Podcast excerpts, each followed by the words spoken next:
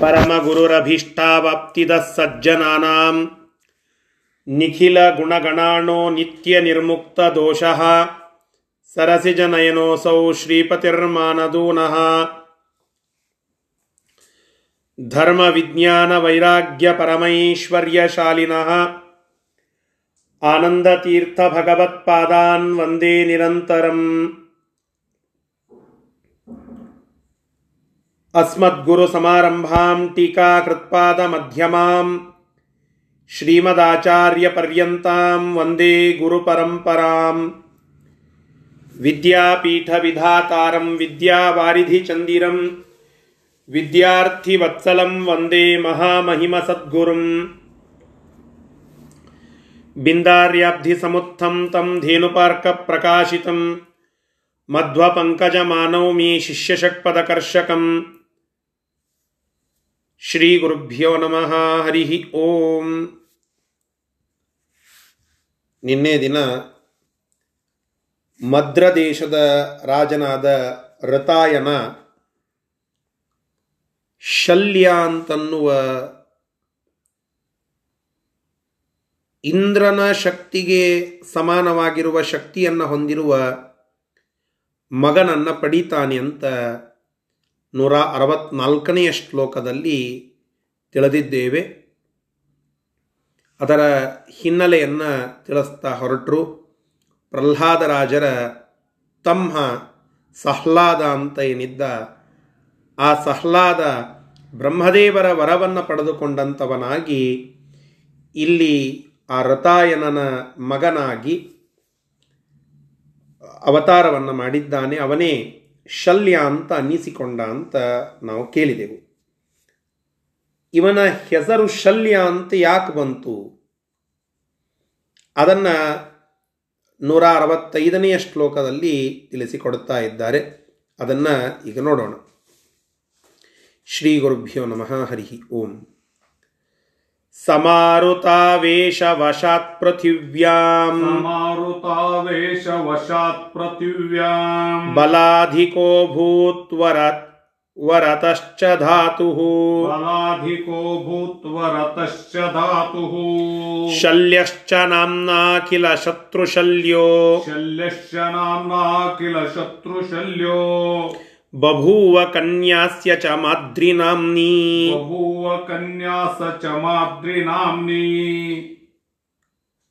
ಈ ಹುಟ್ಟಿದ ಮಗು ಇವನಿಗೆ ಆರ್ತಾಯನಿ ಅಂತ ಹೆಸರು ಯಾಕೆಂದರೆ ರತಾಯನನ ಮಗ ಆದ್ದರಿಂದ ಆರ್ತಾಯನಿ ಅಂತ ಹಾಗೆ ಅವನ ಹೆಸರು ಆರ್ತಾಯನಿ ಅಂತ ಇತ್ತು ಅವ ವಾಯುದೇವರ ಒಂದು ವಿಶೇಷ ಆವೇಶದಿಂದ ಕೂಡಿದಂಥವನಾಗಿ, ಭಾರೀ ಬಲಿಷ್ಠನಾಗಿ ಮುಂದೆ ಶತ್ರುಗಳಿಗೆ ಇವ ಶಲ್ಯ ಆಗ್ತಾನೆ. ಶಲ್ಯ ಅಂದರೆ ಈ ಈಟಿ ಅಂತ ಕರಿತೇವಲ್ಲ ಕನ್ನಡದಲ್ಲಿ. ಸಬಳ ಅಂತ ಅಂತೇವೆ. ಈಟಿ ಅಂತ ಕರೀತೇವೆ. ಮುಂದೆ ಒಂದು ಎರೋಗತ್ಲೆ ಇರ್ತದೆ, ಚೂಪಾದಂತಹದ್ದು ಆಯುಧ. ಹಿಂದೆ ಅದಕ್ಕೊಂದು ಬಡಿಗೆ ಇರ್ತದೆ. ಆ ಬಡಿಗೆಯನ್ನು ದೂರದಿಂದ ಹೀಗೆ ಒಗೆದರೆ ಅದು ಎದುರಿಗಿರುವಂತಹ ಶತ್ರುಪಾಳಯವನ್ನು ಹಿಂಸೆ ಮಾಡುತ್ತದೆ. ಅಂತಹ ಒಂದು ಆಯುಧ ಅದು. ಆ ಶಲ್ಯದಂತೆ ಇವನು ಶತ್ರುಗಳನ್ನು ಸಂಹಾರ ಮಾಡುತ್ತಾನೆ ಅನ್ನುವ ಉದ್ದೇಶದಿಂದ ಇವನನ್ನು ಶಲ್ಯ ಅಂತ ಹೆಸರಿನಿಂದ ಪ್ರಸಿದ್ಧ ಮಾಡಿದರು, ಆ ರೀತಿಯಾಗಿ ಕರೆದರು ಅಂತ ನಾವು ಕೇಳುತ್ತೇವೆ. ಆ ರತಾಯನ ಭಗವಂತನ ಆಶೀರ್ವಾದದಿಂದ, ಅನುಗ್ರಹದಿಂದ ತಾನು ಅಪೇಕ್ಷಿಸಿದಂತೆ ಒಬ್ಬ ಮಗಳನ್ನು ಪಡೀತಾನೆ. ಆ ಮಗಳು ಮಾದ್ರಿ ಅಂತ ಹೆಸರು ಪಡೀತಾಳೆ. ಮದ್ರ ದೇಶದವಳು ಆದ್ದರಿಂದ ಮಾದ್ರಿ ಅಂತ ಅವಳ ನಾಮಕರಣವಾಗ್ತದೆ. ಇದೇ ಮಾದ್ರಿ ಪಾಂಡುರಾಜನ ಹೆಂಡತಿ ಆಗ್ತಾಳೆ. ಎರಡನೆಯ ಹೆಂಡತಿ ಅಂತ ಅನಿಸಿಕೊಳ್ಳುತ್ತಾಳೆ ಕುಂತಿ ಮತ್ತು ಮಾದ್ರಿ. ಇವರಿಬ್ಬರು ಪಾಂಡುರಾಜನ ಹೆಂಡತಿಯರು ಕುಂತಿಯ ಹಿನ್ನೆಲೆಯನ್ನು ಹಿಂದೆ ಹೇಳಿದ್ದಾರೆ. ಈಗ ಮಾದ್ರಿ ಇವಳ ಹಿನ್ನೆಲೆಯನ್ನು ಇಲ್ಲಿ ನಮಗೆ ತಿಳಿಸಿದರು. ಅಂತೂ ಋತಾಯನ ತಪಸ್ಸನ್ನ ಮಾಡಿ ವಿಷ್ಣು ಭಕ್ತನಾದ ಶಲ್ಯನನ್ನು ಮತ್ತು ಸುಂದರಳಾಗಿರತಕ್ಕಂತಹ ಅತ್ಯಂತ ಸುಂದರಳಾಗಿರತಕ್ಕಂತಹ ಮಾದ್ರಿ ಅನ್ನುವ ಕನ್ನಿಕೆಯನ್ನು ಅಲ್ಲಿ ಪಡಿತಾನೆ ಅಂತ ಇಷ್ಟು ಆ ಕಥಾನಕವನ್ನು ಹೇಳಿದಂತಾಯಿತು. ಸರಿ, ಇದರ ಶಬ್ದಶಃ ಅರ್ಥವನ್ನು ಈಗ ನೋಡೋಣ. ಸಹ ಆ ರಾಜನು ಮಾರುತಾವೇಶ ವಶಾತ್ ಮಾರುತ ಅಂದರೆ ವಾಯುದೇವರು, ಆವೇಶ ಅಂದರೆ ಆ ವಾಯುದೇವರ ಆವೇಶದಿಂದ ವಶಾತ್, ಅದರ ಪ್ರಭಾವದಿಂದ ಧಾತು ವರತಃ ವರತಶ್ಚ ಧಾತು ಅಂತ ಇದೆಯಲ್ಲ? ಧಾತು ವರತಃ. ಧಾತು ಅಂತಂದರೆ ವಿಧಾತೃ, ಧಾತೃ ಅಂತಂದರೆ ಬ್ರಹ್ಮದೇವರು ಅಂತ ಅರ್ಥ ಧಾತು ಬ್ರಹ್ಮದೇವರ ವರತಃ, ವರಪ್ರಭಾವದಿಂದಲೂ ಪೃಥಿವ್ಯಾಂ ಈ ಭೂಮಿಯಲ್ಲಿ ಬಲಾಧಿಕ ಅಭೂತ್, ಅತ್ಯಂತ ಬಲಿಷ್ಠನಾಗಿ ಮೆರೆದ. ಅಖಿಲ ಶತ್ರು ಶಲ್ಯ ಎಲ್ಲ ಶತ್ರುಗಳಿಗೆ ಶಲ್ಯ, ಅಂದರೆ ಈಟಿಯಂತೆ ಇದ್ದಾನೆ. ಆದ್ದರಿಂದ ಇವನನ್ನು ಶಲ್ಯ ನಾಮ್ನ. ಶಲ್ಯ ಎನ್ನುವ ಹೆಸರಿನಿಂದ ಇವನು ಪ್ರಸಿದ್ಧನಾಗ್ತಾನೆ. ಮುಂದೆ ಮಾದ್ರಿನಾಮ್ನಿ ಕನ್ಯಾ, ಕನ್ಯಾಸ್ಯ ಬಭುವ, ಅಸ್ಯ ಬಭುವ. ಅಸ್ಯ ಆ ಋತಾಯನನಿಗೆ ಮಾದ್ರಿನಾಮ್ನಿ ಕನ್ಯಾ, ಮಾದ್ರಿ ಅನ್ನುವ ಹೆಸರಿನ ಕನ್ಯೆಯು ಬಭುವ ಹುಟ್ಟಿದಳು ಅಂತ ಈ ವಿಷಯವನ್ನು ಇಲ್ಲಿ ನಮಗೆ ತಿಳಿಸಿಕೊಡ್ತಾ ಇದ್ದಾರೆ. ಸರಿ, ಮುಂದಿನ ಶ್ಲೋಕ. सा पाण्डुभार्यैव च पूर्वजन्म सा पाण्डुभार्यैव च पूर्वजन्म न्यभूत् पुनश्च प्रतिपादितास्मै न्यभूत् पुनश्च प्रतिपादितास्मै शल्यश्च राज्यम् पितृदत्तमञ्जो शल्यश्च राज्यम् पितृदत्तमञ्जो जुगोपधर्मेण समस्तशास्त्रवित् गोपधर्मेण समस्तशास्त्रवित् ಆ ಮಾದ್ರಿ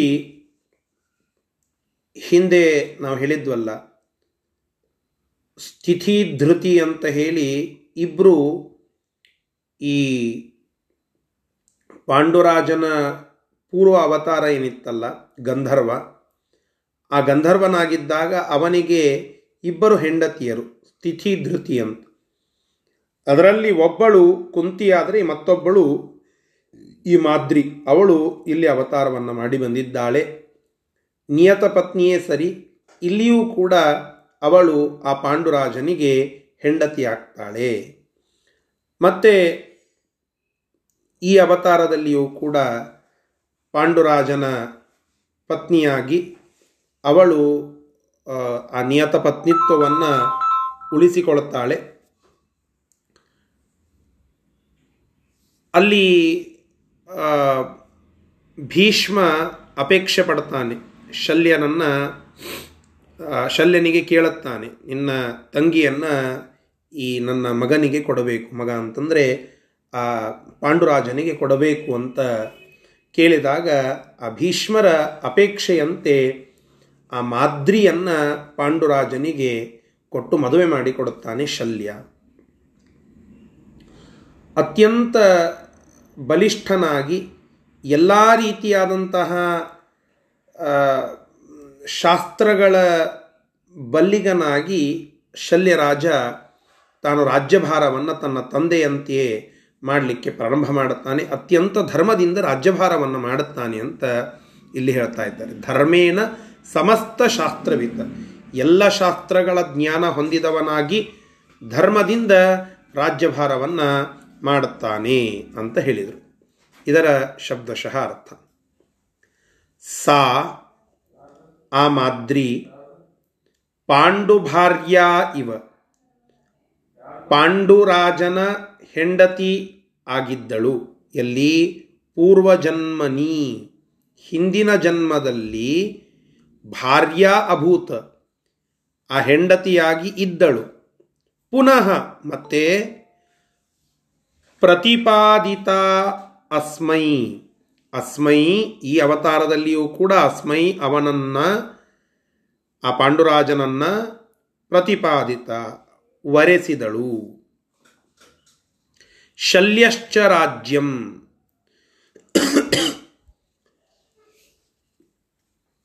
ಪಿತೃದತ್ತಂ. ತಂದೆ ಕೊಟ್ಟಿರತಕ್ಕಂತಹ ರಾಜ್ಯಂ. ರಾಜ್ಯವನ್ನ ಶಲ್ಯ, ಆ ಶಲ್ಯನು ಧರ್ಮೇಣ, ಧರ್ಮದಿಂದ ಸಮಸ್ತ ಶಾಸ್ತ್ರವಿತ, ಎಲ್ಲ ಶಾಸ್ತ್ರದ ಬಲ್ಲಿಗನಾಗಿ ಜುಗೋಪ, ಅಲ್ಲಿ ಅದನ್ನು ಮುಂದುವರಿಸಿದ. ಅಂಜಹ ಅಂತ ಒಂದು ಶಬ್ದವನ್ನು ಹೇಳಿದ್ದಾರೆ. ಅಂಜಹ ಅಂತಂದರೆ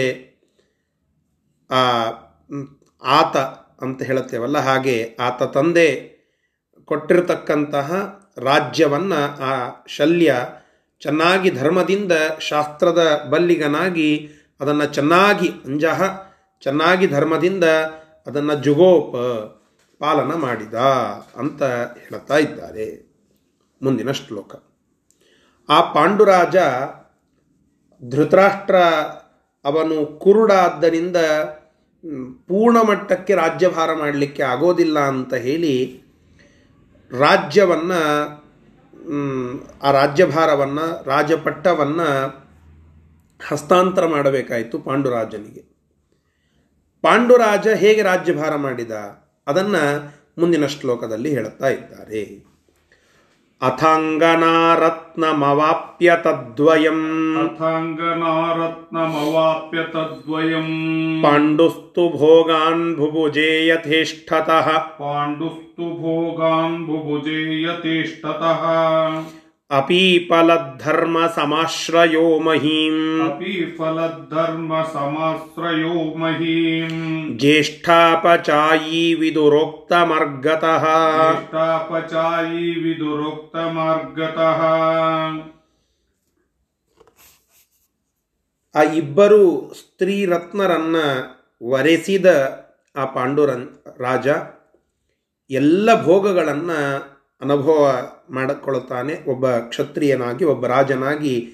ಏನೆಲ್ಲ ಸಂಪತ್ತಿನ ಅನುಭೋಗ, ಸ್ತ್ರೀ ಅನುಭೋಗ, ಏನೆಲ್ಲ ತನ್ನ ಲಿಮಿಟೇಷನ್ನಲ್ಲಿ ಮಾಡಬೇಕು, ಆ ತಕ್ಕಂತೆ ಭೋಗಗಳನ್ನೆಲ್ಲ ಮಾಡುತ್ತಾನೆ.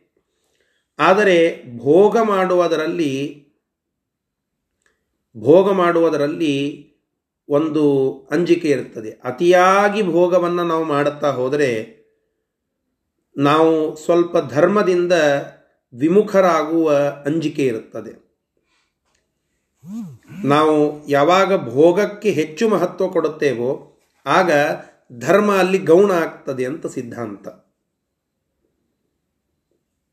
ಭೋಗೆ ರೋಗ ಭಯಂ ಅಂತ ಒಬ್ಬ ಕವಿ ಹೇಳುತ್ತಾನೆ. ಭೋಗೆ ರೋಗ ಭಯಂ. ಅತಿಯಾದ ಭೋಗ ನಮ್ಮನ್ನು ರೋಗಕ್ಕೆ ತುತ್ತು ಮಾಡುತ್ತದೆ ಅಂತ. ಆ ರೋಗ ಅದು ಕೇವಲ ದೈಹಿಕ ರೋಗ ಮಾತ್ರ ಅಲ್ಲ, ಅದು ನಮ್ಮ ಧಾರ್ಮಿಕ ರೋಗವನ್ನು ಹೆಚ್ಚಿಸ್ತದೆ. ಯಾಕಂದರೆ ಧರ್ಮದಿಂದ ಪಾಲನ ಮಾಡಲಿಕ್ಕೆ ನಮ್ಮನ್ನು ಆ ಧರ್ಮದಿಂದ ವಿಮುಖರನ್ನಾಗಿ ಮಾಡುತ್ತದೆ. ಹೀಗೆ ಆ ವ್ಯಕ್ತಿ ಭೋಗ ಮಾಡಿದ್ದ ಅಂತಂದರೆ ಅವ ಧರ್ಮವನ್ನು ಮಾಡಲಿಲ್ಲೇನು? ಯಾಕ್ರೆ ಮೊದಲಿಗೆ ಭೋಗವನ್ನು ವಿಷಯವನ್ನು ಹೇಳಿಬಿಟ್ರಲ್ಲ ಅಂತ ಕೇಳಿದರೆ ಮುಂದೆ ಅದನ್ನು ಹೇಳುತ್ತಾರೆ. ವಿದುರೊಬ್ಬ ಇದ್ನಲ್ಲ.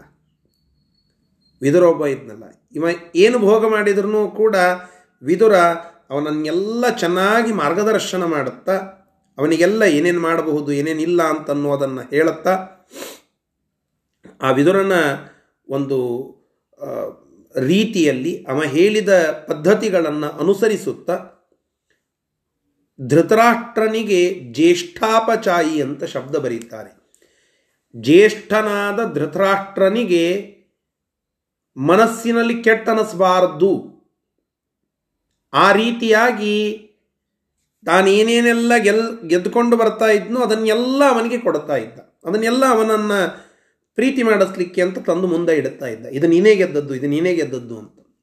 ರಾಜ್ಯಭಾರ ತಾನು ಮಾಡಿದ್ರು ನಾನು ರಾಜ್ಯಭಾರದಿಂದ ಸರಿದೆ, ನಾನೊಬ್ಬ ಕುರುಡ, ನನ್ನನ್ನು ಹೀಯಾಳಿಸ್ತಾ ಇದ್ದಾರೆ ಅಂಬುವ ಒಂದು ದೃಷ್ಟಿ ಅವನಿಗೆ ಬರಬಾರದು. ಆ ರೀತಿಯಾಗಿ ಕೆಟ್ಟನಿಸಿಕೊಳ್ಳಬಾರದು. ಹಾಗೆ ಧೃತರಾಷ್ಟ್ರನಿಗೆ ಅಪಚಾರವಾಗದಂತೆ, ಅಪಚಯವಾಗದಂತೆ ಆ ರೀತಿಯಾಗಿ ಅಂದರೆ ಜ್ಯೇಷ್ಠನಾದ ಧೃತರಾಷ್ಟ್ರನಿಗೆ ಅವನಿಗಿಂತ ವಾದಿರಾಜತೀರ್ಥರ ಸ್ವಲ್ಪ ಅದನ್ನು ವಿಶೇಷವಾಗಿ ಶಬ್ದವನ್ನು ಕೂಡಿಸಿ ಹೇಳುತ್ತಾರೆ ಜ್ಯೇಷ್ಠಾಪಚಾಯಿ ಅಂದರೆ ಎರಡರ್ಥ ಅಂತ. ಒಂದು ಶತ್ರುಗಳಿಂದ ಗೆದ್ದಿರತಕ್ಕಂತಹ ಸಂಪತ್ತನ್ನೆಲ್ಲ ಜ್ಯೇಷ್ಠಾಪಚಾಯಿ, ಜ್ಯೇಷ್ಠನಾದ ಧೃತರಾಷ್ಟ್ರನಿಗೆ ಅಪಚಾಯಿ ಅಂದರೆ ಅದನ್ನು ಮುಂದೆ ತಂದು ಇಡುತ್ತಿದ್ದ ಅವನನ್ನು ಸಂತೋಷಪಡಿಸ್ತಿದ್ದ. ಇನ್ನು ವಾದರಾಜ ಸುಮ್ಮನೆ ಇಷ್ಟೇ ಬಿಡೋದಿಲ್ಲ. ಸ್ವಲ್ಪ ಅದರೊಳಗೆ ಕೂಡಿಸ್ತಾರೆ. ಧೃತರಾಷ್ಟ್ರ ಬಿಟ್ಟ ರಾಜ್ಯವನ್ನು ಈಗ ಪಾಂಡುರಾಜ ಹಿಡಿದಿದ್ದಾನೆ. ಮತ್ತು ಪಾಂಡುರಾಜನಿಗೆ ಏನೋ ಒಂದು ಸ್ಪೆಷಲ್ ಕೆಪಬಿಲಿಟಿ ಇರಬೇಕಲ್ಲ. ಒಬ್ಬ ರಾಜನಾದಂಥವ ಒಬ್ಬ ರಾಜನಾದಂಥವ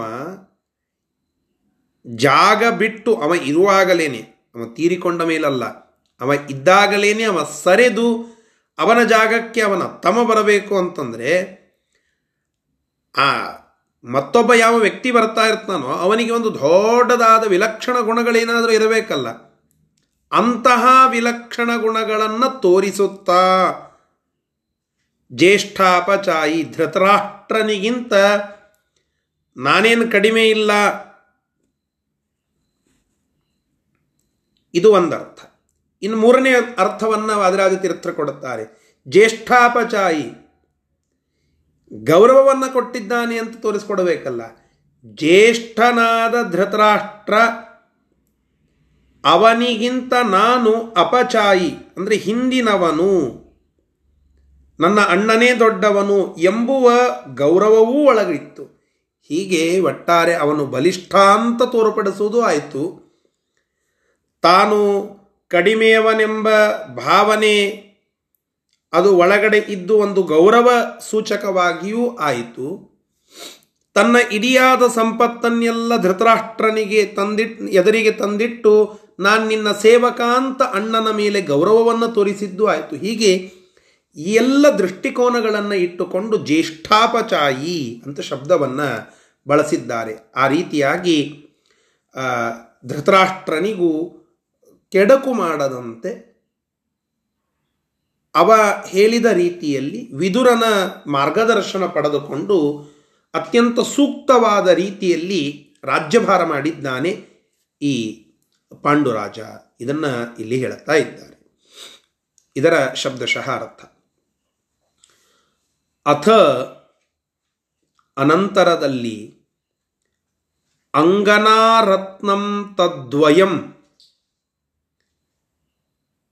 ಆ ಇಬ್ಬರು ಸ್ತ್ರೀ ರತ್ನಗಳನ್ನು, ಅಂಗನ ಅಂತಂದರೆ ಹೆಂಡತಿ ಅಂತ ಅರ್ಥ. ಪತ್ನಿ.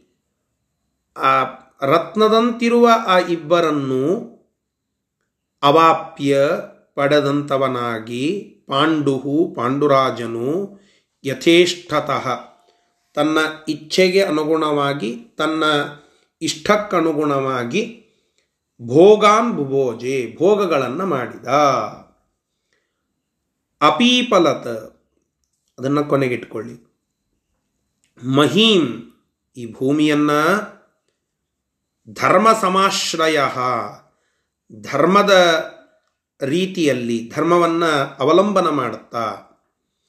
ವಿದುರೋಕ್ತ ಮಾರ್ಗತಃ ಮಂತ್ರಿಯಾದ ವಿದುರನು ಹೇಳಿದ ಧಾರ್ಮಿಕ ಮಾರ್ಗದಲ್ಲಿ, ಧರ್ಮಕ್ಕೆ ಸಮ್ಮತವಾದ ಮಾರ್ಗದಲ್ಲಿ ಜ್ಯೇಷ್ಠಾಪಚಾಯಿ ಅಣ್ಣನ ಗಿ, ಅಣ್ಣನಿಗಿಂತ ನಾನು ಕೆಳಗಿನವನು, ಅವನಿಗೇನೆ ಎಲ್ಲ ಶ್ರೇಯಸ್ಸು ಸಲ್ಲಬೇಕು ಎಂಬುವ ಒಂದು ಶ್ರೇಷ್ಠವಾದ ಬುದ್ಧಿಯನ್ನು ಇಟ್ಟುಕೊಂಡಂಥವನಾಗಿ ಅಪೀಪಲತ ಮಹಿಂ ಅಪೀಪಲತ ಭೂಮಿಯನ್ನು ಆಳ್ವಿಕೆ ಮಾಡಿದ ಅಂತ ತಾತ್ಪರ್ಯವನ್ನು ಹೇಳುತ್ತಾ ಇದ್ದ.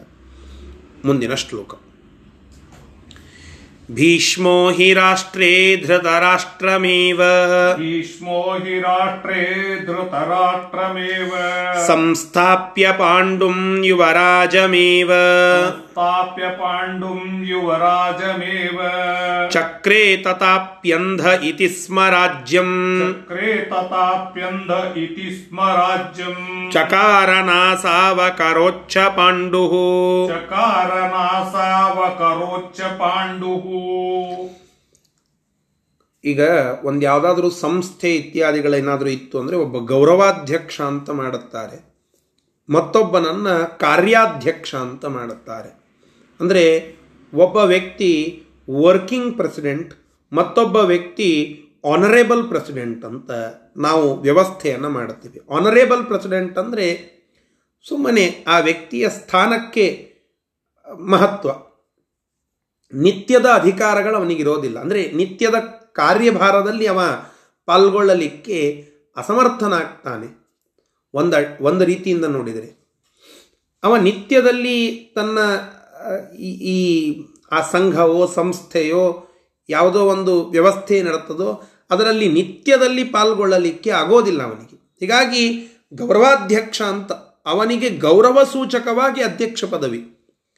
ಹೊರತು ಅವನ ಕಾರ್ಯದಿಂದ ಅಧ್ಯಕ್ಷ ಪದವಿ ಅಲ್ಲ. ಮತ್ತೊಬ್ಬ ಇರ್ತಾನೆ ಅವನನ್ನ ಕಾರ್ಯದಿಂದ ಅಧ್ಯಕ್ಷ ಪದವಿ ಅಂತ. ಭೀಷ್ಮರು ಈ ವ್ಯವಸ್ಥೆಯನ್ನು ಎಂಟು ಸಾವಿರ ವರ್ಷಗಳ ಹಿಂದೆ ಮಾಡಿ ತೋರಿಸಿದ್ದಾರೆ. ಅದನ್ನು ನಾವಿವತ್ತು ಫಾಲೋ ಮಾಡುತ್ತಾ ಇದ್ದೇವೆ. ಗೌರವಾಧ್ಯಕ್ಷರನ್ನ ಯಾರೋ ಒಬ್ಬ ಹಿರಿಯ ವ್ಯಕ್ತಿಗಳು, ನಿತ್ಯದಲ್ಲಿ ಅವರನ್ನು ನಾವು ಎಲ್ಲ ಕಾರ್ಯಭಾರಗಳಲ್ಲಿ ಒಳಗಡೆ ವ್ಯವಸ್ಥೆಗೆ, ನಿತ್ಯದ ವ್ಯವಸ್ಥೆಯನ್ನು ನೋಡಿಕೊಳ್ಳಲಿಕ್ಕೆ ನೇಮಿಸಲಿಕ್ಕೆ ಸಾಧ್ಯ ಇಲ್ಲ. ಹೀಗಾಗಿ ಅವರ ಸಲಹೆಗಳನ್ನು, ಸೂಚನೆಗಳನ್ನು, ಅವರ ಮಾರ್ಗದರ್ಶನಗಳನ್ನು ಆಗಾಗ್ಗೆ ಆಗಾಗ್ಗೆ ಪಡೀತಾ, ಮತ್ತೊಬ್ಬ ವ್ಯಕ್ತಿಯನ್ನು ವರ್ಕಿಂಗ್ ಪ್ರೆಸಿಡೆಂಟ್ ನಿತ್ಯದ ಕಾರ್ಯಭಾರಗಳನ್ನು ನೋಡ್ಲಿಕ್ಕೆ ಅಂತ ಹೇಳಿ ಒಬ್ಬ ಪ್ರೆಸಿಡೆಂಟನ್ನು ಅರಸ್ತೇವೆ. ಇದು ನಾವು ಇವತ್ತು ಮಾಡಿಕೊಂಡ ಏನೋ ದೊಡ್ಡದಾದ ಪದ್ಧತಿ ಅಂತ ಅಂದುಕೊಂಡಿದ್ದರೆ ಅದು ತಪ್ಪು. ಯಾವುದೋ ಒಂದು ಮ್ಯಾನೇಜ್ಮೆಂಟ್ ತಿಳಿಸಿಕೊಡುವ ಒಂದು ಅದ್ಭುತವಾದ ಕಲೆ ಅಂತ ನಾವು ಅಂದುಕೊಂಡಿದ್ರೆ ಇದು ತಪ್ಪು. ಏನೋ ಡಿಸೆಂಟ್ರಲೈಸ್ ಮಾಡಿ ಭಾರೀ ಮ್ಯಾನೇಜ್ಮೆಂಟಿನ ಒಂದು ರೂಲನ್ನು ಹೇಳಿಕೊಟ್ರು. ಯಾರೋ ಒಬ್ಬ ಹೆನ್ರಿ ಫೆಯೋಲೋ ಅಥವಾ ಟೇಲರೋ ಇವರು ಯಾರೋ ಒಬ್ಬರು ಮ್ಯಾನೇಜ್ಮೆಂಟಿನ ರೂಲನ್ನು ಹೇಳಿ, ಇಂತಹ ಮಾತುಗಳನ್ನು ಹೇಳಿಕೊಟ್ಟಾರೆ ಡಿಸೆಂಟ್ರಲೈಸೇಷನ್ ಇದೊಂದು ದೊಡ್ಡ ಸಾಧನ ಅಂತ ಹೇಳಿಕೊಟ್ಟಿದ್ದಾರೆ ಅಂದರೆ ಅದು ತಪ್ಪು. ಯಾಕೆ ಅಂದರೆ ಎಂಟು ಸಾವಿರ ವರ್ಷದ ಹಿಂದೆ ಯಾವುದನ್ನು ಇವರು ಇನ್ನೂ ಊಹಾ ಮಾಡೋದಲ್ಲ, ಅವ್ರು ಹುಟ್ಟಿದ್ದೇ ಇಲ್ಲವೋ, ಅಂತಹ ಸಂದರ್ಭದಲ್ಲಿ ನಮ್ಮ ಭೀಷ್ಮರು ಈ ಪದ್ಧತಿಯನ್ನು ಹಾಕಿಕೊಟ್ರು. ಎಂತಹ ಮ್ಯಾನೇಜ್ಮೆಂಟ್ ಸ್ಕಿಲ್ ನೋಡಿ, ತಾವು ತಮ್ಮ ಸಿದ್ಧಾಂತವನ್ನು ಬಿಡಿದು ಬಿಟ್ಕೊಡ್ಲಿಲ್ಲ. ತಾವು ತಮ್ಮ ಬ್ರಹ್ಮಚರ್ಯದೊಳಗಿದ್ದು ರಾಜ್ಯಭಾರ ಮಾಡೋದಿಲ್ಲ ಅಂತೇನು ಹೇಳಿದ್ರು, ಅದಕ್ಕೆ ಕಟಿಬದ್ಧರಾಗಿ ನಿಂತರು ಅದರ ಜೊತೆಗೆ ಭೀಷ್ಮೋ ಹಿ ರಾಷ್ಟ್ರೇ ಧೃತರಾಷ್ಟ್ರಮೇವ ಸಂಸ್ಥಾಪ್ಯ. ಆ ಧೃತರಾಷ್ಟ್ರನನ್ನ ಮಹಾರಾಜ ಅಂತ ಹೇಳಿ ಒಂದು ಪೋಸ್ಟ್ ಮಾಡಿ ಕೂಡಿಸಿದರು. ಆದರೆ ಆ್ಯಕ್ಟಿಂಗ್ ಪ್ರೆಸಿಡೆಂಟನ್ನು ಆ ಯುವರಾಜನನ್ನು ಮಾಡಿದರು. ಯಾರು? ಪಾಂಡು. ಪಾಂಡುರಾಜನೇ ಯುವರಾಜ, ಅವನೇ ಕಾರ್ಯಾಧ್ಯಕ್ಷ. ಧೃತರಾಷ್ಟ್ರ ಸುಮ್ಮನೆ ಮೇಲ್ ಕೂತು ಹಾಗೆ ಮಾಡು, ಹೀಗೆ ಮಾಡು ಅಂತ ಹೇಳೋನು. ಯಾಕೆಂದರೆ ಅವನು ದೈಹಿಕವಾಗಿ ಅವನ ಅಸಾಮರ್ಥ್ಯ ಮುಖ್ಯವಾದ ಕಾರಣ ಅಂತಾಗಿತ್ತು. ಹಾಗೆ ಆ ಧೃತರಾಷ್ಟ್ರ ಅಂಧನಾಗಿದ್ದಾದ್ದರಿಂದ ಅವನಿಗೆ ರಾಜ್ಯಭಾರವನ್ನು ಕೊಡಲಿಕ್ಕಾಗಲಿಲ್ಲ. ಪಾಂಡುರಾಜ ಅದನ್ನು ತೆಗೆದುಕೊಂಡು ಭಾರೀ ಘನ ರಾಜ್ಯವನ್ನು ಚೆನ್ನಾಗಿ ಆಳ್ವಿಕೆ ಮಾಡುತ್ತಾ, ಧಾರ್ಮಿಕ ಪರಿಸರವನ್ನು ಬೆಳೆಸ್ತಾ, ವಿದುರನ ಮಾರ್ಗದರ್ಶನದಲ್ಲಿ ತುಂಬ ಸುಂದರವಾಗಿ ಆಡಳಿತವನ್ನು ನಡೆಸಿದ ಅಂತ ನಾವಿಲ್ಲಿ ಕೇಳ್ತಾ ಇದ್ದೇವೆ. ಇದರ ಶಬ್ದಶಃ ಅರ್ಥ. ಭೀಷ್ಮೋಹಿ ಆ ಭೀಷ್ಮರಾದರೂ ಕೂಡ ರಾಷ್ಟ್ರೇ, ಆ ರಾಜ್ಯದಲ್ಲಿ ರಾಷ್ಟ್ರದಲ್ಲಿ ಧೃತರಾಷ್ಟ್ರಮೇವ ಧೃತರಾಷ್ಟ್ರನನ್ನೇ ಸಂಸ್ಥಾಪ್ಯ, ಮಹಾರಾಜ ಅಂತ ಹೇಳಿ ಕೂಡಿಸಿ, ಪಾಂಡುಂ, ಪಾಂಡುರಾಜನನ್ನ ಯುವರಾಜಮೇವ ಚಕ್ರಿ, ಯುವರಾಜ ಅಂತ ಹೇಳಿ ನೇಮಕ ಮಾಡುತ್ತಾರೆ. ಆದರೆ, ತಥಾಪಿ ಆದರೂ ಕೂಡ ಅಂಧೇ ಇತಿ, ಅಂಧ ಇತಿ. ಆ ರೀತಿಯಾಗಿ ಅಂಧನಾದ್ದರಿಂದ, ಧೃತರಾಷ್ಟ್ರ ಅಂಧನಾಗಿದ್ದರಿಂದ ರಾಜ್ಯಂ, ರಾಜ್ಯವನ್ನು. ಅಸೌ ನ ಆ ಅಂಧನಾದ್ದರಿಂದ ಧೃತರಾಷ್ಟ್ರನಿಗೆ ಆ ರಾಜ್ಯಭಾರವನ್ನು ನ ಕೊಡಲಿಲ್ಲ.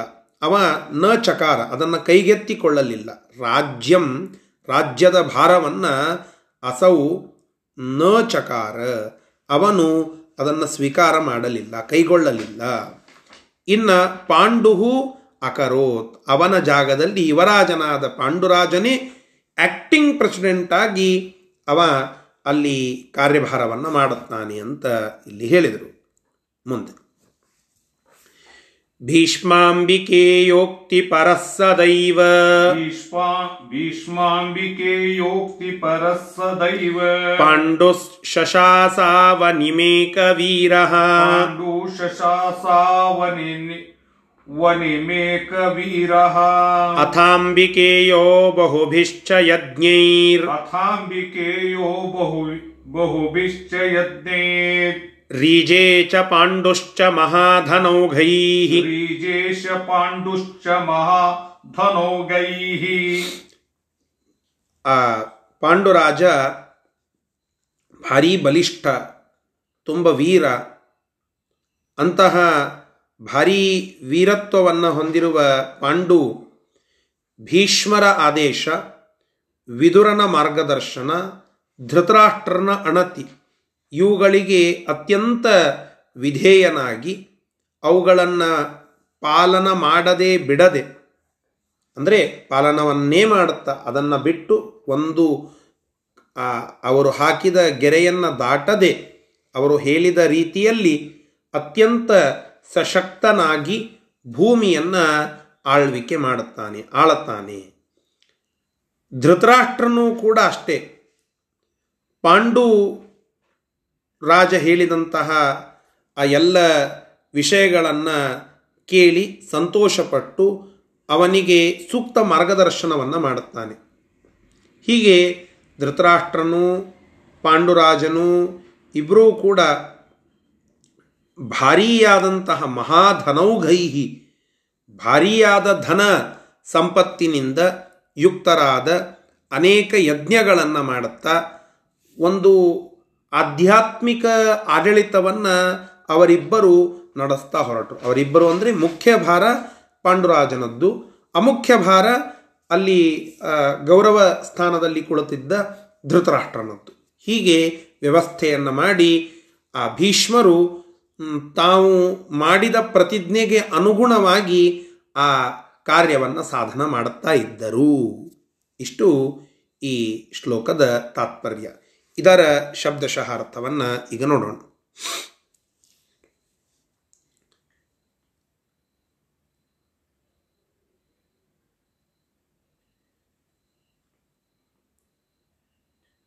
ಏಕವೀರ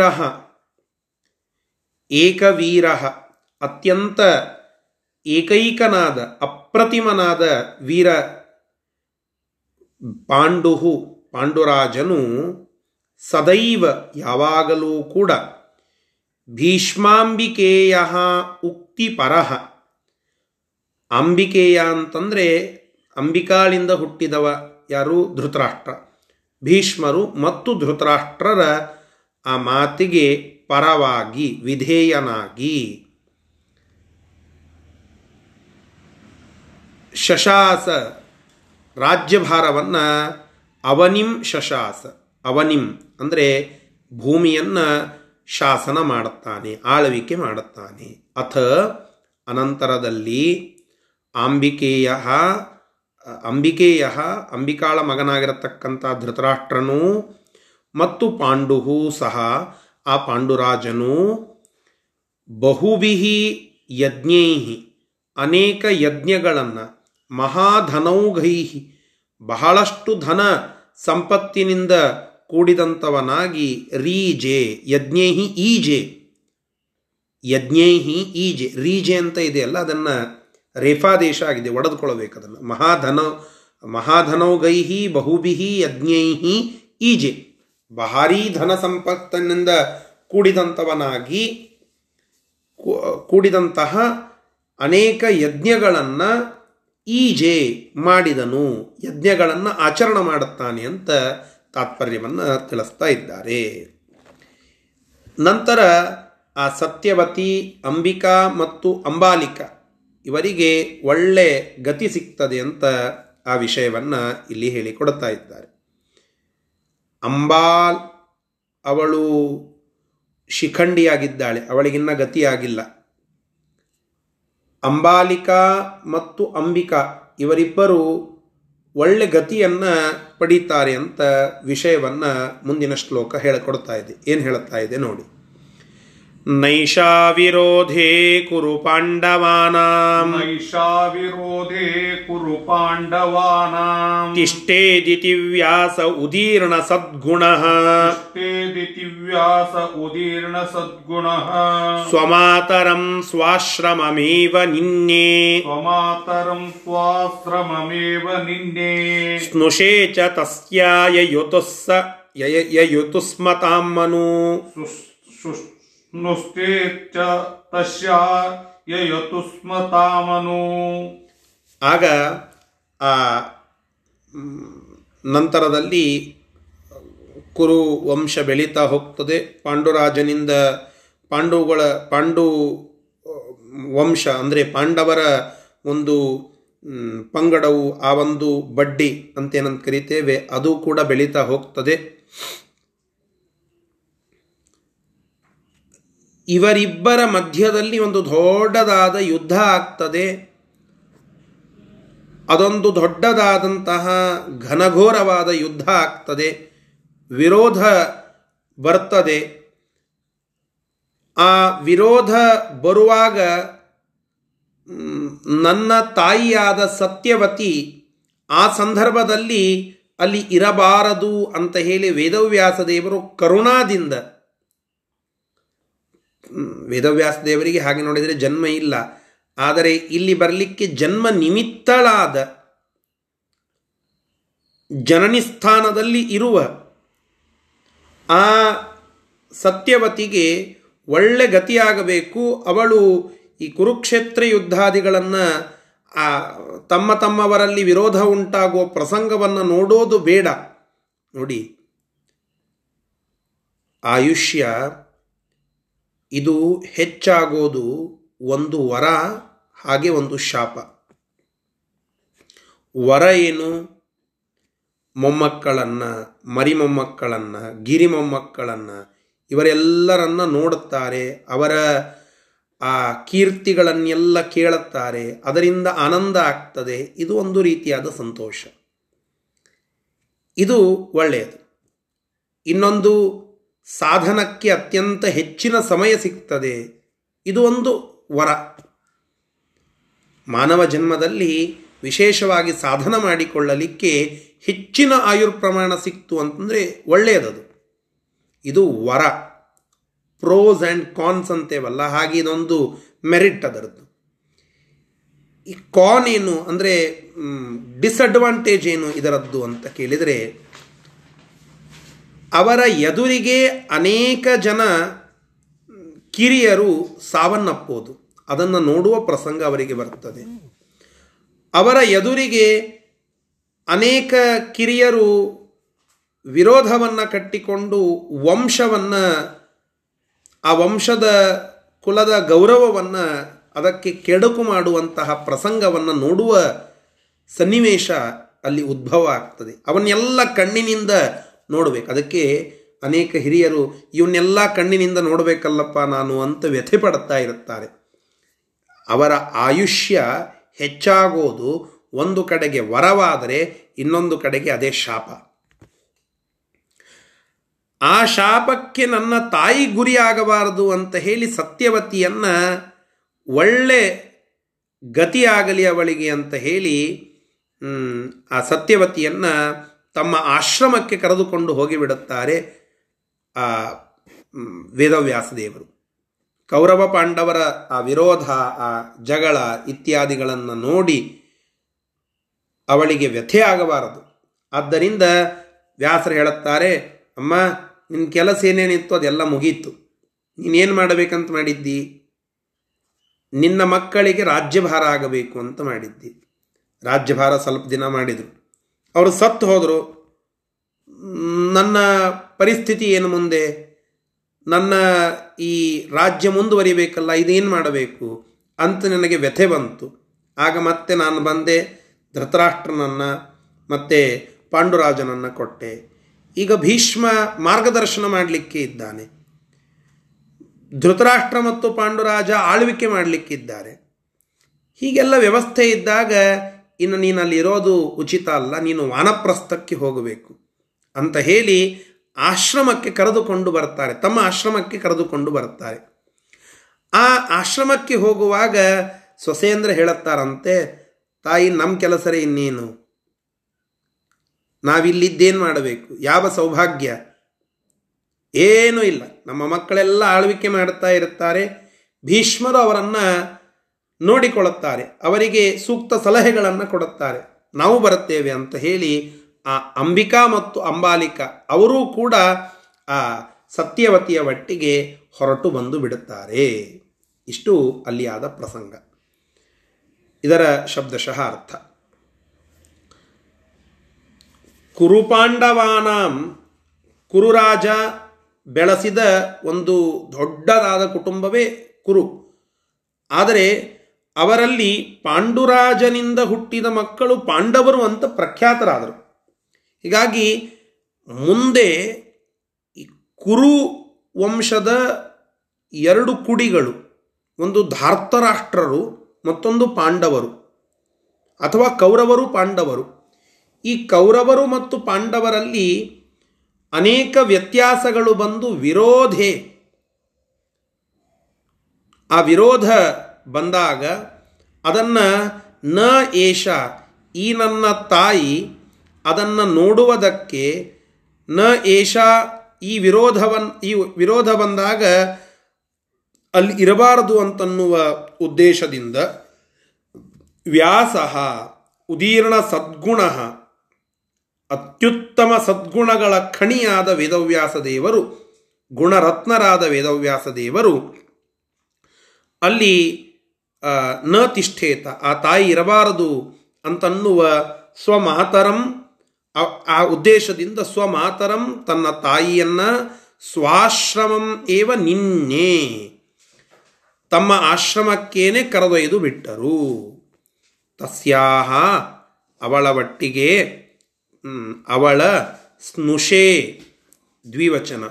ಆ ಸೊಸೆಯರಾದಂತಹ ಅಂಬಾಲಿಕಾ ಮತ್ತು ಅಂಬಿಕಾ ಇಬ್ಬರೂ ಕೂಡ ತಾಂ ಅವಳನ್ನು ಅನು ಅನುಸರಿಸುತ್ತಾ ಯಯತು ಸ್ಮ ಹಿಂಬಾಲಿಸಿ ಹೊರಟು ಬಿಟ್ರು. ಹೀಗೆ ಸತ್ಯವತಿ, ಅಂಬಾಲಿಕಾ, ಅಂಬಿಕಾ ಈ ಮೂರು ಜನ ವೇದವ್ಯಾಸದೇವರ ಆಶ್ರಮಕ್ಕೆ ಬಂದು ಅಲ್ಲಿ ಆ ವೇದವ್ಯಾಸದೇವರ ಅಣತಿಯಂತೆ ಸಾಧನ ಮಾಡಿಕೊಳ್ಳುತ್ತಾ ಇದ್ದರು ಮುಂದೆ ಅವರಿಗೆ ವೇದವ್ಯಾಸದೇವರ ವಿಶೇಷ ಆಶೀರ್ವಾದದಿಂದ ಒಳ್ಳೆ ಗತಿ ಅವರವರ ಯೋಗ್ಯತಾನುಸಾರವಾಗಿ ಲಭ್ಯವಾಗ್ತದೆ ಅಂತನ್ನುವ ವಿಷಯ ಬರುತ್ತದೆ. ಅದು ಮುಂದಿನ ಶ್ಲೋಕದಲ್ಲಿ ಬರುತ್ತದೆ. ಅದನ್ನು ನಾಳೆ ದಿನ ಮತ್ತೆ ಮುಂದುವರಿಸೋಣ. ಶ್ರೀಕೃಷ್ಣಾರ್ಪಣ ವಸ್ತು ಹರಯೇ ನಮಃ.